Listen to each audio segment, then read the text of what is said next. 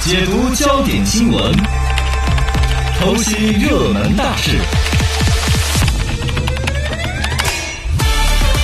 通古博今，新派评书，现在开讲。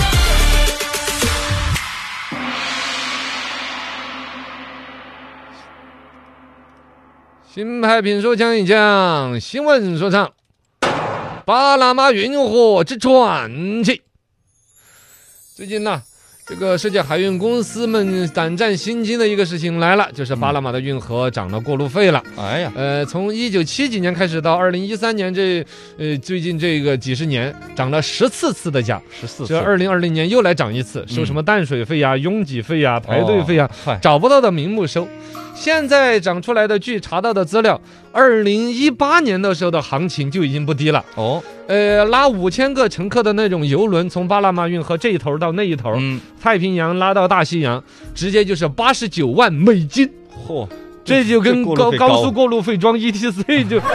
两个质感了。啊，太高了，小型的，的货轮儿动不动人民币一百来万过去一趟，哎呀，大型的船按吨位算这么贵啊！啊，这是刷新的知识了。呃，你贵贵贵，但你还得来，嗯，因为你走巴拿马运河八个的小时到十个小时，从太平洋就到了大西洋了。哎没办法，你不走这儿，你得从美洲，你就要从巴西哦、成智利、成本更阿根高廷啊那边绕一圈儿，把整个南美洲绕一个弯儿回嗯来，两个礼拜之后了。时间都是金钱，工资这里边开多少， 对嗯对对，嗯然后油费这绕一圈儿啊得多少是吧？是的来来回回，你别说这儿花了八十万美金，你亏了，那儿可能要耗你八百万美金才嗯是转得了那一圈儿没。办法，只哎得交了。这个生意就这么大。嗯，二零一九年的财报里边出来，巴拿马运河它那儿直接经运的商品占世界贸易总额的百分之六这么大的份额，啊哇，一百份儿里面有六份儿从这个河里面过过。哦，你那想是那个很感觉重吗要的，嗯对呀。包括通过这个这个巴拿马级的传播，已经达到集装箱利用的总量的百分之四十五。哇塞，然后现在世界上专门有一种船，就定名叫巴拿马型船，啊，专门是运这个巴拿马运河上面走的船，不光是专门走这儿运，是比着那个尺寸搞的。因因为巴拿马运河就那么宽噻，哦是你宽过它，你就过不了它那个河了呀。啊，所以说，就有专门造船的，其实就跟我们国内开大货车的超载一样的，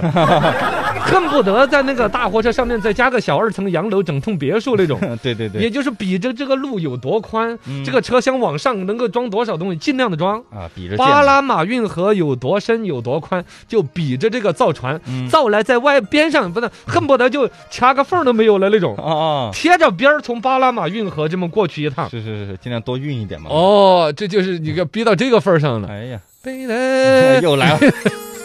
巴拿马运河这样一个宏伟的计划，历经几国人、嗯无数人的梦想，最后实现。最开始是16世纪西班牙有一个国王脑洞大开想的这个玩意儿。要修这个哦，他觉得这儿咱整个运河过去，咱从这边坐个船过去，因为他们本身西班牙，你想都是海上王国，到处领土很多啊，嗯他的主要的战斗力都在海上，哼，但是陆地作战打那边打不了啊，啊，怎么办？哎，他就从这儿要先去打葡萄牙，他想着挖个运河，咱从这儿挖挖过去，那边偷袭葡萄牙，啊，但是最终那个时候技术达不到，太老了，嗯 呃，主要是那时候，比如是开山凿石的。嗯，技术达不到就没有成功。是，到一八八一年的时候，法国人就打了这个主意，法国人也来修这个运河，想把它弄通了。因为这这这世界人民他们他们当时欧洲到处世界列强噻，嗯，但是巴拿马那个地形过于复杂，施工很困难，修修修敲敲敲，开山凿石，搞隧搞隧道，是整完了。结果四年下来之后，发现搞不了，啊，那怎么办？两边的海洋高度不一样。嗨，太平洋的这个海面比那边大西洋要高好多米，哇，你搞通了之后，砰了水就冲，哇真的，那就没办法了。修了八年时间，死伤劳工两万多人，最终还是没搞出来的。还没修好啊死了这么多人，一直到十九世纪，一九零三年，这是十八世纪吧？一九零三年，哎，我这一19零20二十世纪了都20世纪了对，二十美国人又接手这个生意，嗯，是吧？因为美国经过这个时代，他已经慢慢强大的不得了了噻，他就看中了这个事情有战略价值对，就找当时巴拿马属于哥伦比亚。就找哥伦比亚说，哎你把这地儿借给我，嘎，我每年给多少钱，我我拿来自己修个运河，搞搞运输啊之类的。结果人家巴拿马也不是傻的，就不给他。嗯，哦，然后呢，这个美国当时的总统就是老罗斯福总统，是罗斯福就安排人去找那个巴拿马当地的老百姓，嗯说你看你们这地儿这么好的，你们哎属于哥伦比亚管独立吧，是 吧？你们自己挖条河，然后挣钱多好呢。煽风点火的，山不听我了，然后就闹着巴拿马，帮着巴拿马，直接就来人培训，提供武器，最后巴拿马就闹独立，啊真的就给独立出来了。独立出来之后，他角色明显就小了噻，就没有哥伦比亚了，而且他明显对哥伦比亚那边的政府，他还有一个控制威慑的一个作用靠靠山，嗯，他找一个更大的靠山就美国。最终美国提出一个条件，就是这样子，我们签个合同，先来个几十百万年的合同，